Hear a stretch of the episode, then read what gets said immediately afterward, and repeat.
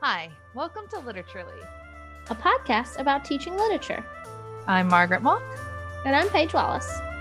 and today we are tackling the single novel. Yeah. so funny, it's funny that we we saw the thread on Twitter asking how you would teach a single novel course and we had already like planned to cover this. Um, so it feels timely. Yeah, it seems like something that people are thinking about, which which is exciting. Um because it just feels like there's energy around it, you know? Yeah, and I I think I'm interested in it because it's something I've never done before. And it's also something that I, I was never in a one novel class. Margaret, were you ever in a one novel class? I was. Ooh. I took a Ulysses class in undergrad. Okay. Um, so that was actually kind of part of my path to getting my PhD was in undergrad. I became very obsessed by, with Irish literature. I studied abroad in Ireland. I went and got my master's trying to focus on Irish and so on. And now I do modernism, which I was interested in, in Irish modernism, but so it's just expanded. But Yeah, um, so- it was a whole class on Ulysses. is the the then is there pressure that the one novel class will either decide whether they're going to grad school or not Um, no, because I'd actually decided this before I took the class. Okay. I took this class my second semester senior year. Um, yeah, it would be second semester senior year.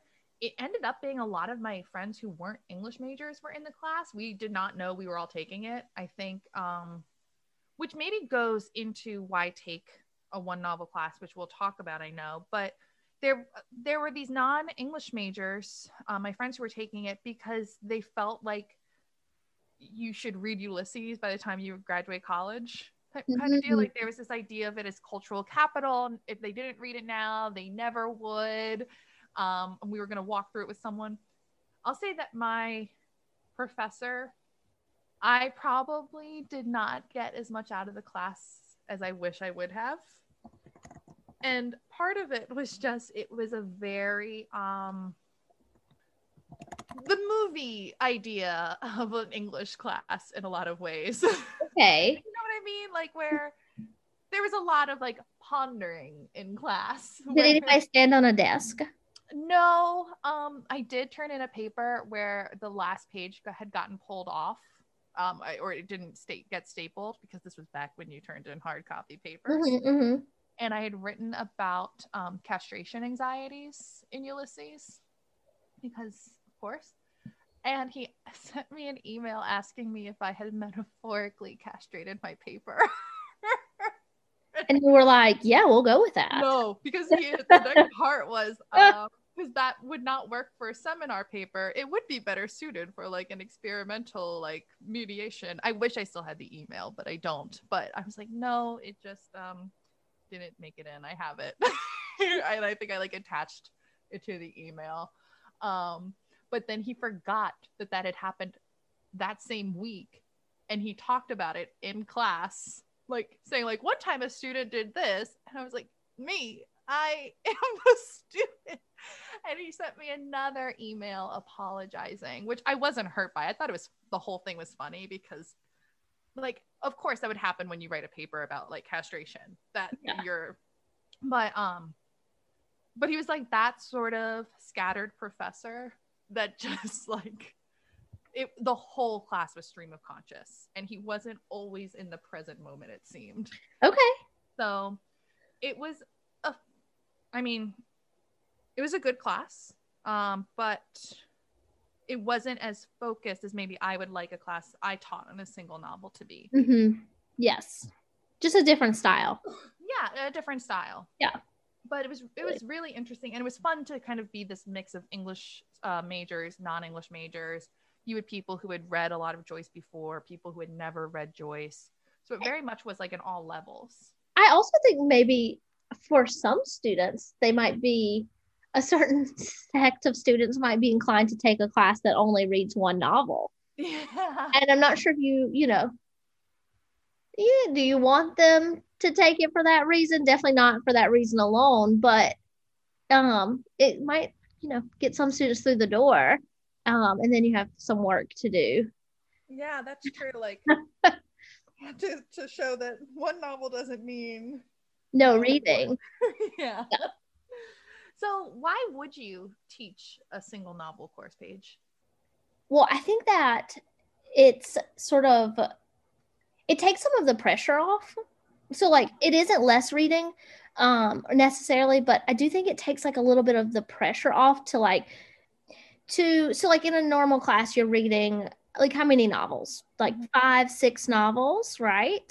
Um and there's just sort of like a constant like I'm kind of inhaling these novels like as an undergrad, right? And I think a one novel class takes a little bit of that pressure off and and gives you time to really sit with a text mm. and do some in-depth kind of work that when you're you're kind of just going through them um not that you're not doing in-depth stuff but there's only so much time right and for me yeah. as as the person teaching the class i'm i'm constantly sort of like wow I, I wish i had more time for that i wanted to go into that more so on and so forth and and one novel kind of gives us that idea of like reading as like critical reading as rereading.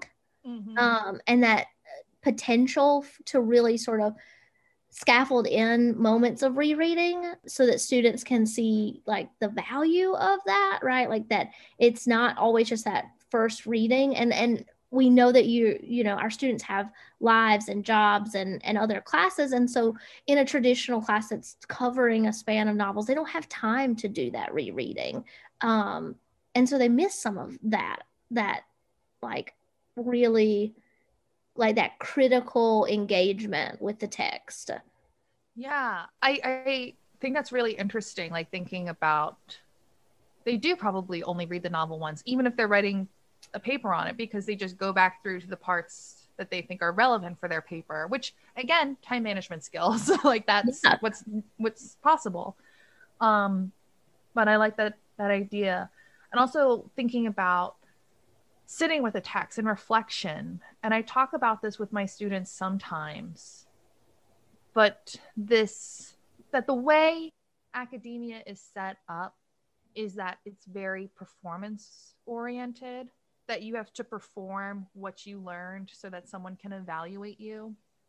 And this is a larger, not problem, but um, trend. Like with social media, that when we learn something, you have to perform your knowledge of it on social media. So, like when a celebrity dies, you have to tweet about it or Instagram about it to like demonstrate that you have heard this information. Um, so i talk about with them like well when do you reflect on on the knowledge? Like process what not just what you learned and that you know it but how does it affect the way you interact with the world see the world? How right. you identify yourself? Like where it fits in with your other knowledge bases.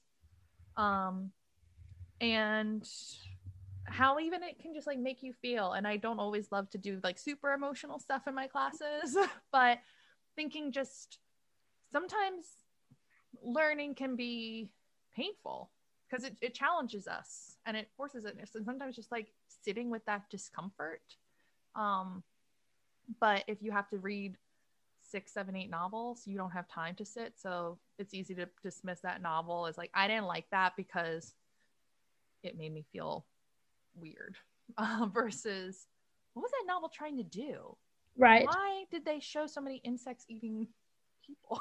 Sorry, that was a Burroughs novel. Yeah. But, I mean, you know, like that question of like, or being able to get to questions beyond like, I just liked it or I disliked it. Yeah. And you also, yeah, exactly. And also something you were saying before of like, I don't know what it, you said that provoked it, but it made me realize that when you read multiple novels in a class. One of the goals is for your students to see the trends throughout throughout all the novels. Absolutely. But that means they're reading the novels in light of the novels we've read that semester. So they're going to focus on the themes that have already been brought up by the previous novels or like the symbols that have already been used.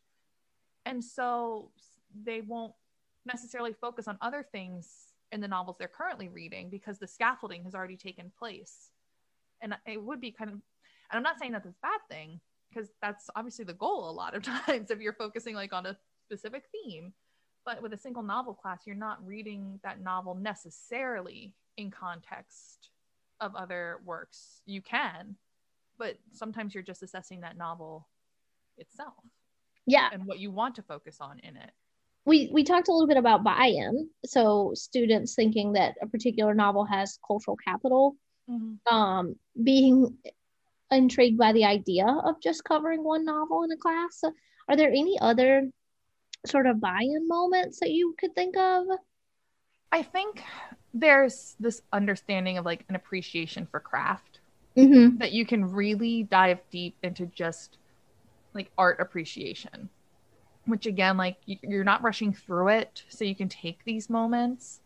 Um this did not happen in a single novel class but i always think about my professor for postmodern. I think i've re- referenced him before but um one of the things he did with some of our novels was he would look for have us look for what he called the tour de force moments where he was like it's sort of this self-contained moment of the novel where it's really in its groove. It encapsulates kind of what the novel is all about. Um and it's just this particularly powerful moment. And i love doing that now when i read novels like oh this is like the novel's tour de force moment. Like this is really it's like kernel but i don't think they necessarily have to have just one. But thinking about that like appreciation for just like you know what? This is a really strong moment in this novel. Like this is like it's sh- like soprano solo. Like Mm-hmm. but it really helped me as a student develop that appreciation for craft. Like what is the novel doing in this moment? How is it crafting such a powerful moment? Um, what techniques are allowing it to do that? How is it uh, presenting themes and so to be able to do that sort of work with a novel as a whole i think students would be really interested in um, do you do you have any other buy-in moments you're thinking about or No, I don't think so. I think that that kind of covers really what the buy-in is, and and maybe the other part of this would be like your buy-in from your department, right? yeah Um, Which again, I think that this isn't like, I mean, they're traditional sort of one novel classes, yeah um, but if you branch out right from Ulysses, um, you have to make some sort of argument for the value of that text um, and spending a whole semester on it. Yeah. And I think like there's the general arguments you can make um in terms of the skills it develops. So not just like appreciation, but really spending that time with one novel allows you to really hone your students like close reading skills, analytical skills, their writing skills, all of that, which could be a buy-in moment for students as well. If you kind of mark like not market it, but in the course description, like talk about this is a chance to develop your informational literacy, the your your writing skills, etc. Um, So I, I, now that you're saying that, it's making me think about how well this could work for like a second semester comp class. yeah, You know, um, so again, maybe not a Ulysses text, but something else. Uh, um, parable of the sower. yeah, I was absolutely. yeah, talking to Paige about this the other day that not not in light of the one novel class until you just said it. I'm like, oh, I guess it would be a one novel class if you just did Parable of the Sower. But there's so much about writing. in a comp class. Yeah, that would be really interesting. So definitely. Do we want to talk about some of the assignments that we might yeah. because that's related to this idea of skills, right? Yeah. So when I was brainstorming for this, it was really difficult, I think, for me to come up with general assignments. That all the assignments would really depend for me on what the novel is. That's fair. And so I think it depends on how you want to structure your course because you can have it be like where you're using one novel to explore writing or one novel to explore different The theoretical lenses and all of that. And so the assignments would shift based off of that, but Mhm. also the themes in the novel itself. What about you? Well, I guess I was thinking about whether or not I would have. So let's say we're having a 16 week course. Mhm. Um, I don't think that I would like have a chapter per week or something like that. Like I think that, or it would impact my assignments as to whether or not I did that. Like we're going to spend the entire semester reading the book once through, or we're going to read it in the first half and then reread it in the second half. And that reread would include some group assignments, some annotation assignments, and that's sort of the model that I'm that I would lean towards. But I think you're right that it would depend on what text.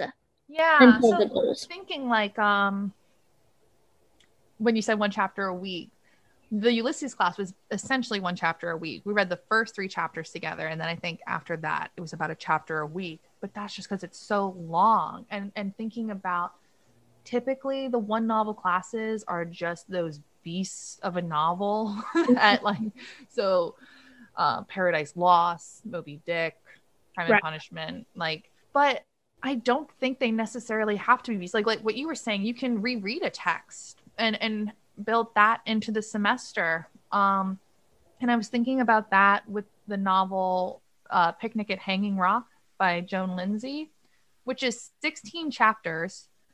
And I was thinking you could read the novel probably in the first quarter of the semester, like four chapters a week, something around there.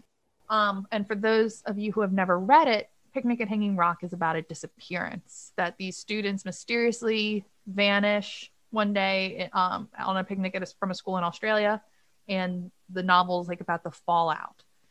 And you never find out what happened to them, except the author had a very specific reason of what happened to them. So I think it'd be fun to teach the read the novel first with no knowledge of what happened to them and then read it again but rather in four weeks in two weeks since it's more familiar with that knowledge of this is what happened so how does it affect your reading that still leaves about half the semester i think with that i would really want to do group work to have students broken up into small groups each group working with a a single theme or image that uh, comes up again and again throughout the novel. So, like Picnic at Hanging Rock, I was thinking um, like sirens, mermaids, flowers, uh, uh, family, some others. And then the class as a whole is working with the idea of time.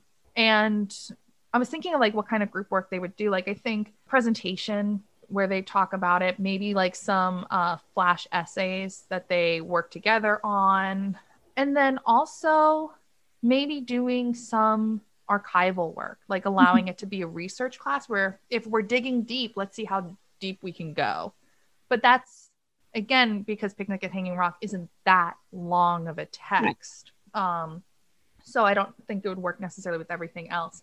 But you also wanted to do a two read. I was also thinking about how much reading, like number of pages, do I assign per mm-hmm. week, and is that realistic? And and I was like, you know what? That's something that I need to trace more in my teaching is because I think about units and assigning text based on like whatever unit we're working on, and page numbers vary. And I think that you know that's something you can't escape. But like, what's the min max that you assign per week? And so that's a- a thing that I kind of want to crowdsource a little, like in terms of like what do other people think the min max is. Um, because I would do Richard Powers, the Overstory, which is what I have it here. So it's uh, like 500 pages. It's yeah. Realistically, I think you could read that twice in a single semester. Yeah. Um, yeah. And so what I would do is I would have them, we would read it through once, and I would pair each section with like an eco crit critical text, and then I would have them read it a second time, um, having that knowledge, right? So like now, now you have the sort of understanding of eco criticism as a whole and the trends and the changes and the trajectories, at least like somewhat, right? And we might do some sort of like timeline, sort of group assignments, uh, right? For the different, like, um, you know, like what about post colonial eco criticism, feminist eco criticism, the timeline between like critical race theory and civil rights and eco crit and poverty and, and so on and so forth during a first read. And then a second read, I would really focus on the idea of roots and um, rhizomatic knowledge and um, how to trace different sort of themes and ideas visually through mm-hmm. the text because there are a lot of places that that it's hard it was hard for me to connect dots with this mm-hmm. text and so i think having students sort of think through like how they see connections would be helpful and i with the reread i don't know if i'd make them reread the entire text or if i'd let them as a group choose sections that they wanted to work with and map out oh, fun and so because each of the sections is, is sort of this could be read as a kind of story of its own. And so, mm-hmm. what happens when you unpack those on their own? What happens when you pair them together and unpack? Like, is there potential for group? Like, if this is a group assignment, for one group to do Patricia's story, and then another group to do Douglas's story, and then oh, so like go through by characters. Oh. Well, I mean, oh. and that's how the sections are arranged is by like the characters. I mean, later we get trunk, crown, and mm-hmm. seeds, right? I mean, so there are different ways that they're arranged. Thinking about that structure, like trunk, crown, and seeds, what kind of things could they pull from it to create that sort of network knowledge now that they have read the entire thing in conjunction with some eco-crit theory? I like too that that allows you that image of the tree allows you to play both with like the surface level initial reading and then going underneath the surface, like what you're saying with roots of yeah. that second, third reading. Like that's where you're getting deeper into it of not just that what are you seeing but what's happening underneath this? Yeah and i think i would have like minor assignments like a presentation where they do um like an artifact mm-hmm. like um like you know the a weird world artifact that is in this text but also like so national parks p- pop up in in in the text right? And what's a sort of examination of a national park? Um and the sort of weirdness that happens right with like selfie culture in national parks. Um and yeah. I think i was actually thinking of a class similar to that but it's on the flip side. So rather than thinking necessarily about theory thinking about ways texts build off of other texts, taking a novel that is incredibly well all novels i think are referential to an extent but a right. novel that you're familiar with those references that you can help your students work through it and pair it with those texts that it's reading so even though on the uh, surface level you're doing a one novel class you're actually reading a number of other works of fiction Right. They might be short stories or excerpts of novels. Like you won't necessarily read a whole nother novel, but to see how cultural works respond to cultural works, that is the ongoing conversation. And how do we um, not only identify those references, but how do those references give meaning? How do those references show a shift over time that the way we are interpreting these works and responding to them? um, how do they show this evolution in language and so on um, and i think if i taught that sort of class i would actually do it as a class about the ethics of annotation which i talk about uh. but thinking about like what do we focus on in a text what do texts see as culturally valuable like if a text is referencing something it's seeing it as culturally valuable um, so what gets included what doesn't um, how would you choose to annotate it? So I would want to pick a novel that was in public domain. So that would be our ongoing assignment over the course of the semester. Students would be building this digital annotation of the text, and their final paper would not be a term paper. It would be sort of this reflection on what do you now think are the ethics of annotations at what point are we overwriting a text and all of that and so they would be reading these other fictional works but also critical, short critical texts throughout the semester on annotation, on literary criticism, and and that sort of work. But yeah, I love that. I think that like the idea of doing like a semester long annotation project is very appealing to me. I really want to do it obviously I have never done it, so I can't imagine the pitfalls, and I'm sure there are many. but Yeah. Be really excited to hear if anyone's done something like that because I do think it's becoming not a popular assignment, but I think it's something people are doing more. Yeah, absolutely. I I think I also have thought through how over I could use overstory the overstory in um like an American literature like nature writing survey course and kind of in that way of pairing it with other shorter text, uh, probably not other novels, but um, excerpts and things that sort of give us that trajectory, right? Or that survey of American literature, specifically nature writing.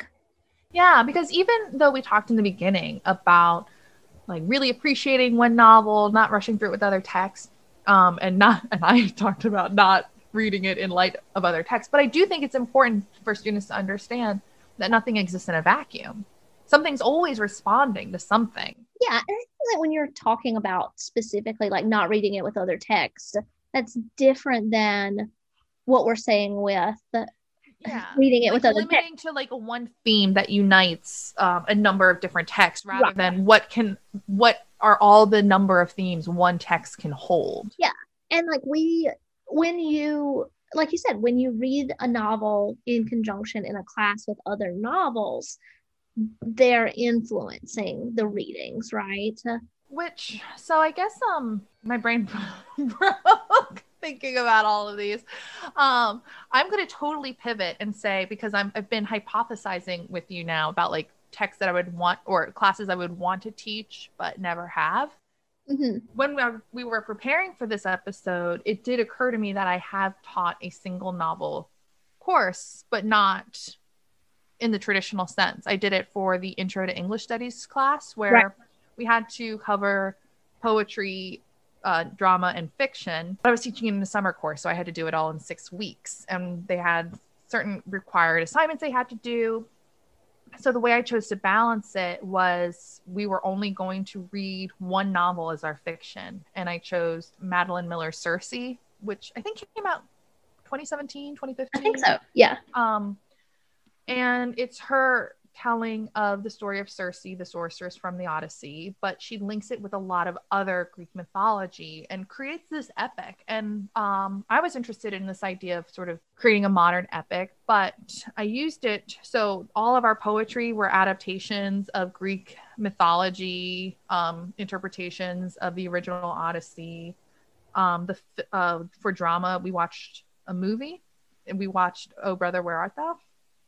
Um, and so it was all working towards reading this novel with the Odyssey in mind and how how was she adapting the Odyssey. I think though you could flip it where you're not leading up to the novel, but you use the novel to sort of start out with. Right. And again think through the like the background of the myth. Um, when we actually read the novel i paired different chapters with different critical texts that weren't about um, the novel itself. It was like how we use monsters to represent disability and vice versa and we need new ways to consider disability in cultural artifacts. Um, talking about like tran- um, transformation in myths and what does that symbolize in our psyches our cultural psyches. So it was like all these different basically teaching them like these are the different theoretical lenses some scholars use to analyze work. Not saying any of these are the best or worst they're just Yeah, right. what's available. Um so it was sort of like a maybe theory overview but it felt more like a close reading. Like these are all the all the information you need to close read a text. And so the assignments we did with that we started with the annotations then we started with a review and then uh, for the review they were focusing on a theme and then they expanded that to their uh, literary analysis. And it was they they talked about it at the end of class that on one hand they liked that they were able to build those skills and it really allowed us to practice them in class and get more feedback. But on the other hand they were really done with the novel by the end. And that was only six weeks. Three weeks really. It's not a it's a longer novel but it's an easy read that you can right sure. probably read it in a weekend like the average reader. So i it does make me think you would need sort of complicated text that right. really you have to unpack. Uh, I think an easy read, they're going to be like, yeah, what I read it. I don't need to. And, and so like that what one of the things we pointed out when we were putting this together is that a lot of the books that we came up with off the bat are men that's fine but our list is a lot of men i was thinking about someone like barbara kingsolver and the poisonwood bible it's about 500 pages and have you ever read that, Margaret? I haven't. Okay. I think it could be a really interesting conversation about like colonialization and religion and indoctrination and and sort of and then there's all these sort of environmental themes as well. But I also think that it's a book that you can get through pretty quickly, not mm-hmm. because they're not things to unpack. I, I there are things to unpack there, but I don't know, maybe I just like it's a book that I read fairly quickly it, it draws you in. And so there are positives to that, but also my worry would be that students would sort of inhale it and then be ready to to move on from it quicker. And I did see that so we referenced that there was a Twitter thread about it and I did see that come up in one of the responses that someone talked about how their students were kind of sick of it by the end and and so they actually uh, readjusted the rest of their semester accordingly like talked with their students like well do you want to read something else? And they agreed to that. So i think there has to be a willingness to change course when teaching mm-hmm. a, a, class like this and to readjust. Um, you might want a backup plan going into it. Well i wonder if then it would even make sense to have some sort of like large project at the end of this. Yeah. Where you're spending class time working on that and and like collaboratively working on a large project might help. Because I, I imagine some of it is just the monotony not to say mm-hmm. like that uh, you know the discussions are monotonous but coming every day to talk about the same book uh, you'd have to do something to sort of not just kind of immediately go to the same themes over and over, the same points, or the same stylistic conversations, or, or whatever to just avoid that monotony.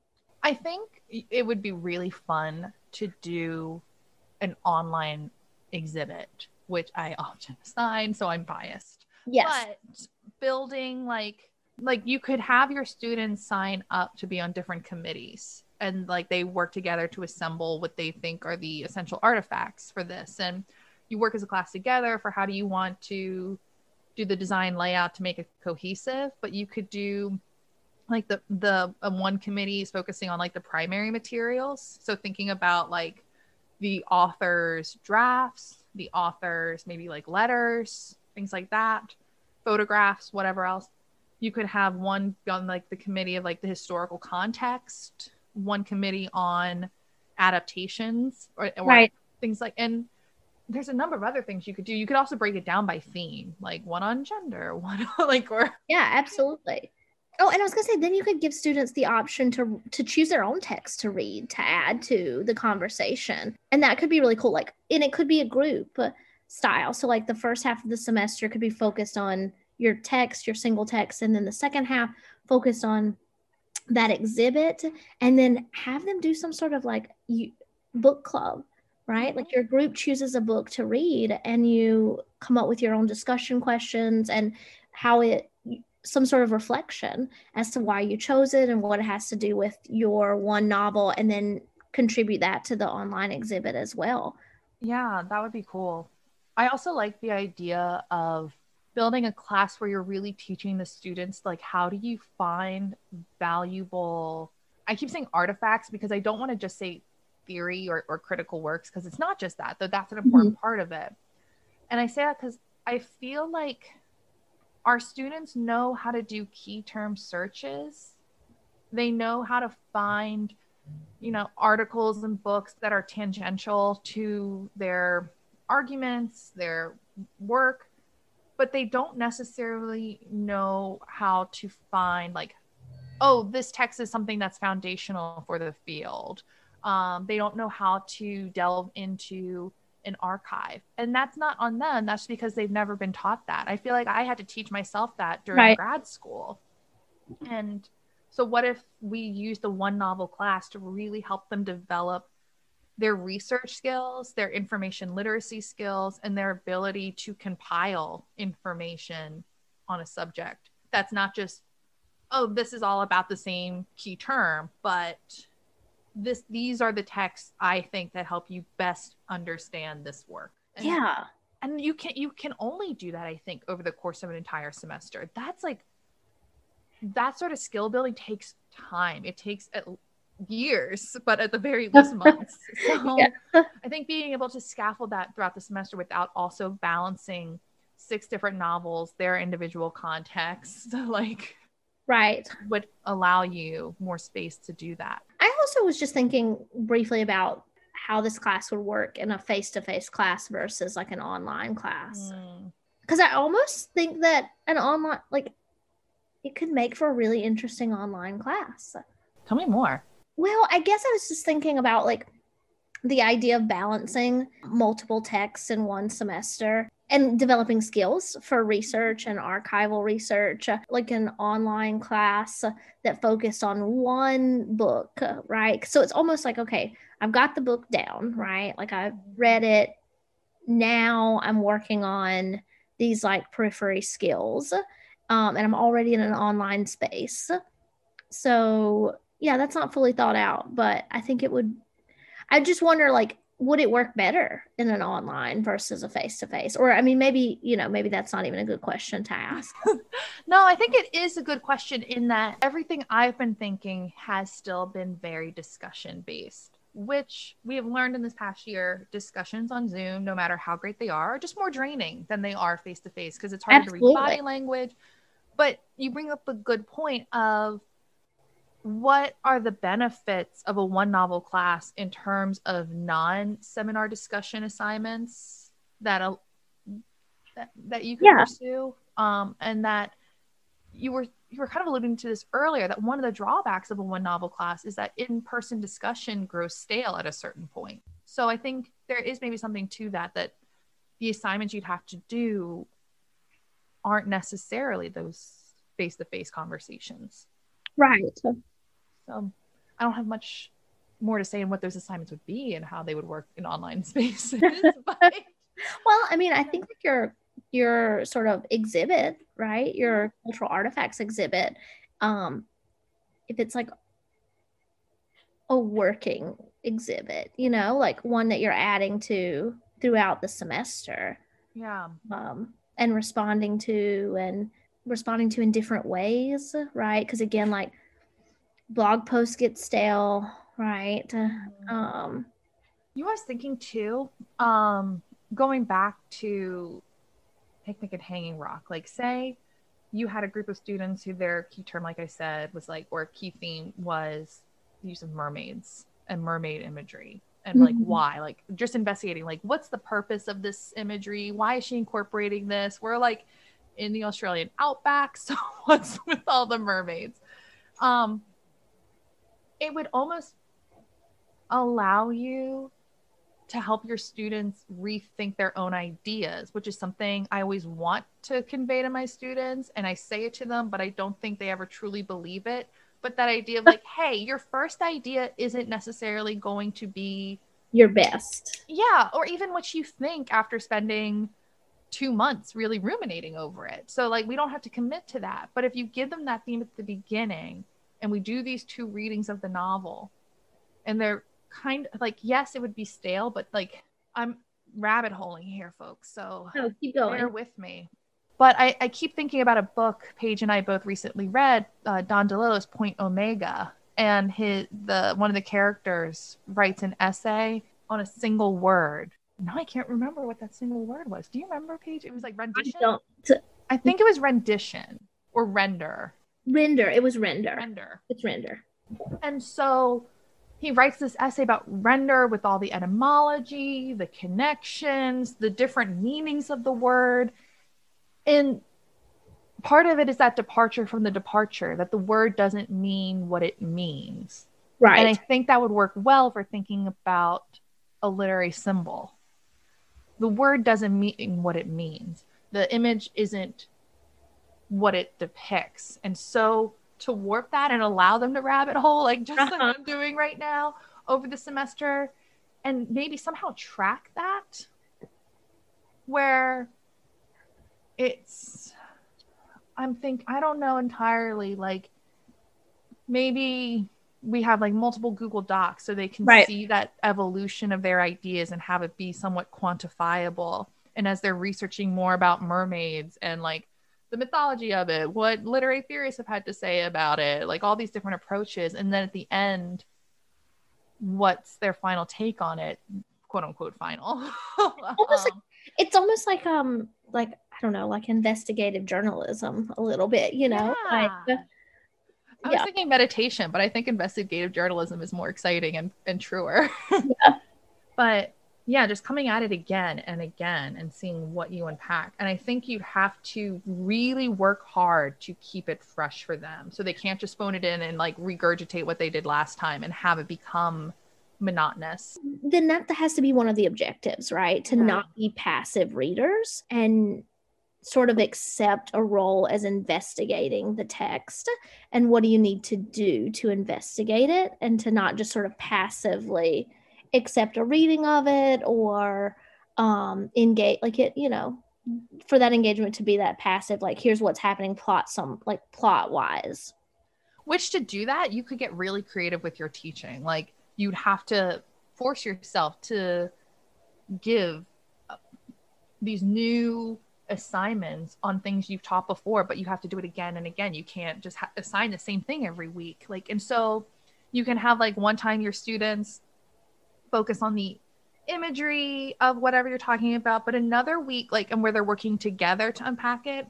But the next week have that small group divide themselves into two and they have to debate each other and Yeah. like really interrogate their ideas. And then another week like synthesize what other people have said. I don't know. Um it's one of those classes that would take a lot of scaffolding right? Because if you just go in and, and depend on like that discussion like slash lecture format it would get old.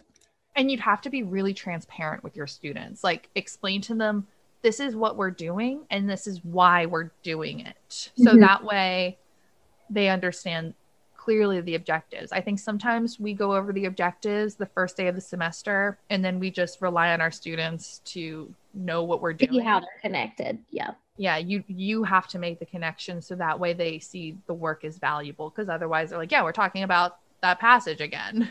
It's like no but this time. I think the other part of transparency for this is is especially like for me and you to say like we've not done this before. Mm-hmm. And so embedding some reflective assignments in in terms of like how is this working and like you said being flexible to switch it up um if it's you know crashing and burning I think have a backup text in mind. Like if I was, I don't know, I was thinking before about like uh, Donna Tartt. If I was going to do like one of her novels, maybe have either like another one of her works or maybe like a Bret Easton Ellis novel to show like that kind of crossover author Mhm. collaboration.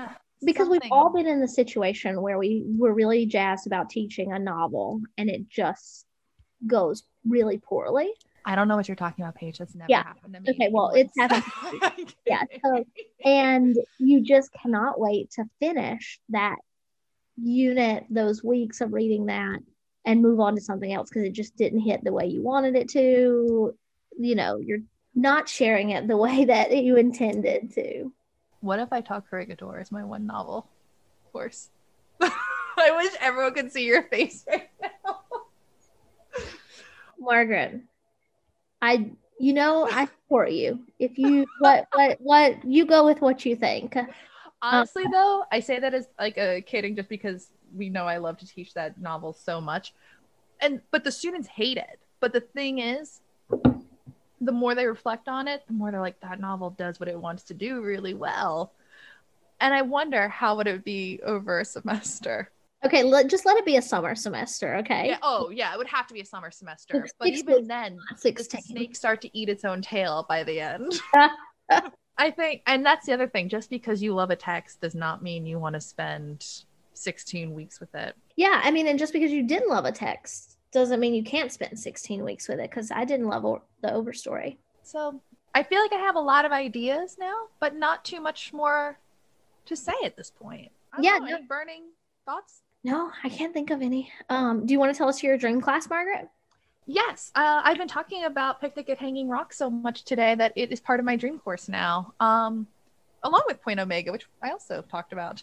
I think it'd be really fun to teach a class about disappearance, like people who mysteriously vanish with no explanation.